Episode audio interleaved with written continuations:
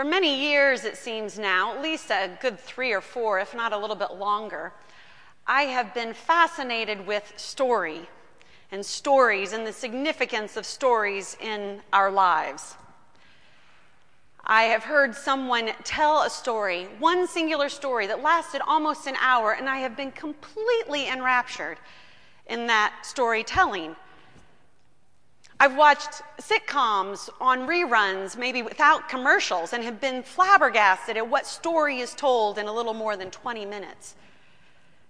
And I consider how it is that stories shape us and have made us or help us understand who we are in this world. I have been observing people tell stories. One of my favorite things is the Moth Radio Hour. Anybody here know that? It's fascinating. They pick a theme, and three, sometimes four people tell a story along that theme. And it's fascinating to hear the stories that are told and even to hear how they're told. And there are some people that are really great storytellers. And maybe you also know storytellers in your life, people who are particularly good or not particularly good at telling a story.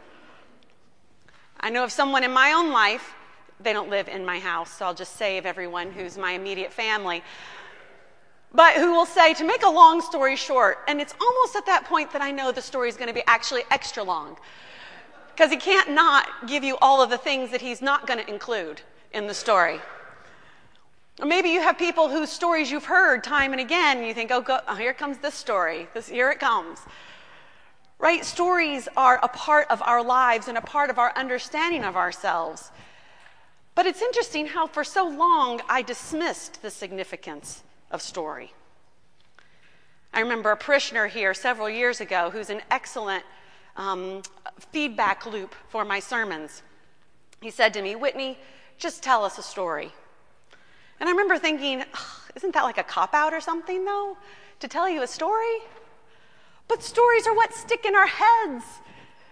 And it was only this past summer when Bishop Stephen was standing up here and he said that good stories bear repeating. And he said, I bet that Jesus told the story of the Good Samaritan more than once.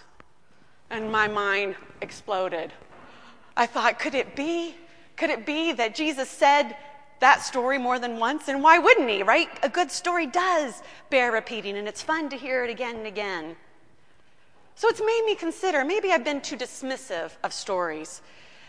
Maybe when you say, Well, I want to tell you a story, it really isn't the cheap way out. It's more a way of knowing and being known. And indeed, I think we all have stories that are our composition that make us who we are, ways that we understand ourselves. My favorite Disney princess is Cinderella. I think that I like her particularly because of my experience with that story growing up. My grandparents lived about five hours away, so we didn't see them more than a few times a year, four or five perhaps. And they, loved, they lived luxuriously. They had a color TV console that sat on the floor, and they had more than three channels. It was amazing. Plus, they were on Central Time where we were on Eastern Time. So, all of the shows that I never got to watch because it was after my bedtime, I did get to watch when I was there because it was before my bedtime. I'm sure you all remember, a good number of you remember back in the day when you could only watch the TV show you wanted to watch when it came on, right? So, of course, this was before you could get movies on television or anything like that, and there weren't, they didn't have a VHS player, it hadn't been invented yet, but they did have an album of the story of Cinderella. It was the Disney telling of the story, just put on an LP, and we would listen to that story. Almost every time we went, we would beg to listen to the story of Cinderella on an album. And I liked that story so much because of one particular line. When the wicked stepmother is talking to Cinderella, and everyone has been notified that the, all maidens are invited to the ball, Cinderella asks the wicked stepmother if she can go to the ball too. And the wicked stepmother says, Of course you can go to the ball if you get your work done. This was my story.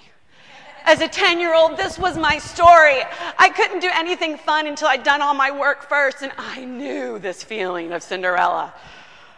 So, that in my head, I can't even tell you the voice of the wicked stepmother, but I hear her so clearly, as clear as a bell in my brain. And so I've been fascinated with the story of Cinderella over the years. And a few years ago, I came to learn, as our, one of our daughters was going through middle school, that they had a book that was required reading called Chinese Cinderella. And I said, Oh, I want to read that book because Cinderella is my story.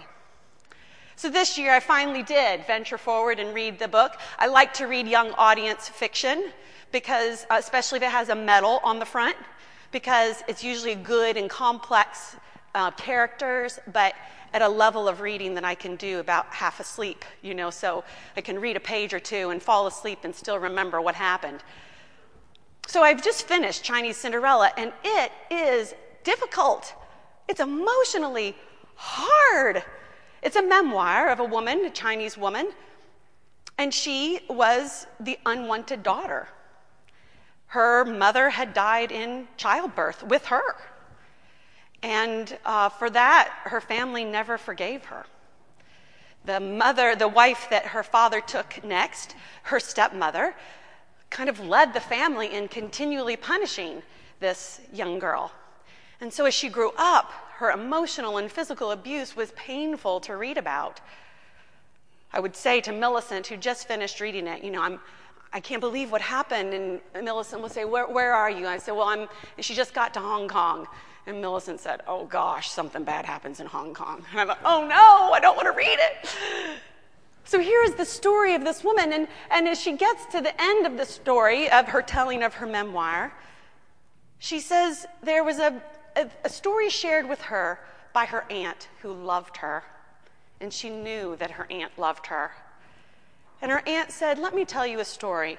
And she told her a story of a Chinese Cinderella. That is the end of the book. That story. The story of Cinderella shows up in Chinese culture almost 300 years before it shows up in, in English uh, literature. And this is such a powerful story that this woman knows herself as the Chinese Cinderella, named her memoir Chinese Cinderella. The story shaped her and her understanding of her and herself and who she could be. And so, as you might remember from the Cinderella story, everything turns out fantastic at the end. And it did for this woman too. So, stories shape us. As I look at today's gospel, I think of the stories that were told. You know, here Jesus goes into Simon Peter's house. His mother in law is sick. Simon Peter's mother in law is sick. And Jesus does something in there that now makes her not sick anymore. These stories began to spread. How is it, do you think, they told one another? How do you think those that came to learn of it shared it with somebody else?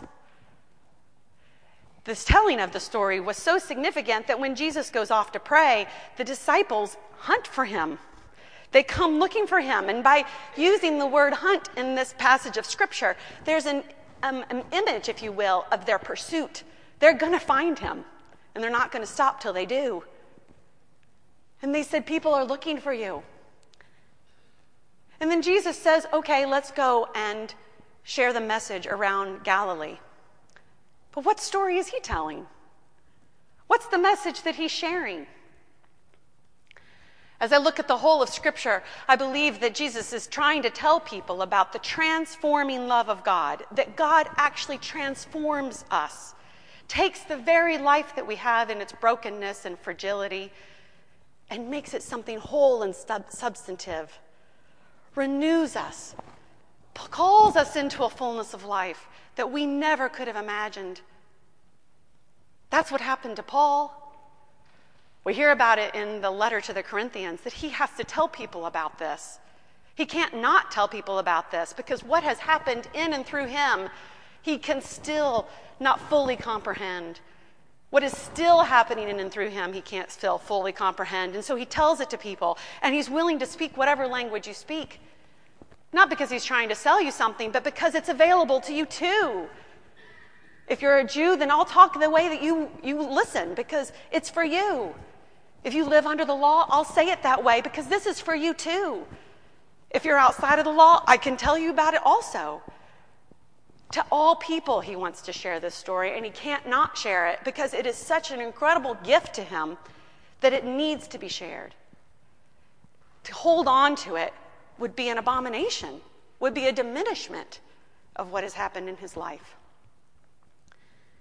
I think we know this as Christian people. What it is that God has done and is doing for us in and through Jesus, and yet we not we don't fully know it, at least not all in our head. We have an awareness in our heart and in our gut, and we feel a pull toward it from time to time, and a revelation and discovery, and we say, Oh my gosh, that's what God is doing. That's what God is up to. And we feel God's transforming work in and through us. I think that's the power of knowing the gospel story. Not so that we can master it, but so that the gospel can master us. That we can allow the transforming love of God to work in and through us in the here and the now, in the stuff of our lives, the things that we do that fill up the day, the things that occupy our minds in the middle of the night. God comes into that. Perhaps you have or haven't thought about the story that narrates your life. I imagine there have been times when you've been struck by it. I think for our young people, they have this narration that college is the thing. It's the structure for their life until they get to college. For some, that narrative feels invitational and exhilarating. For others, it feels oppressive we talk about success and about security, and we have different ways that we outline that, right? And for some, the outline that they're living into feels like a wonderful invitation. And for others, it feels like a conviction. If you've had a crisis in your life, it has probably brought you face to face with how it is that your story is not turning out like it was supposed to. Something's wrong here. I dare say a midlife crisis is that moment when someone realizes in the middle of their life, oh, this is it? This is what I'm doing or will do? This isn't what I thought it was going to be. The beauty of the gospel is that it calls us into the fullness of the life that we can't even imagine for ourselves. We can trust our own life in the gospel narrative. One of the things I love about the gospel narrative is that it corrects when we have made it in error. There have been a lot of atrocities done in the name of Jesus, no doubt. But I believe that through the living God, it gets corrected. And we realize, sometimes way too long of a time, sometimes in more short time, we realize what needs to be corrected. That's the beauty of being able to trust ourselves in the story of Jesus and in that gospel message. God comes to us wherever we are, inviting us to live into the story that God has for us, a better one than we could imagine. And God gives us the strength that we need and the compassion that we need to live into that story. God is faithful to us and with us throughout that endeavor. God comes alongside of us and speaks mercy and love and forgiveness and calls us into claiming ourselves and, and, the love that God has for one another, something that's available to all people. This is the good news that we've been entrusted with. This is the good news that we're called into. We don't need to be afraid that we haven't gotten it right. We just need to be afraid of not receiving it. It's invi- the invitation to each of us to put ourselves in the gospel to allow the gospel story to be our story, to guide and to bring us into the fullness of who God has called us to be. God will not abandon us on this journey, no matter how it goes, ideally or askew. God is with us always. And that is the good news that we have to share. Amen.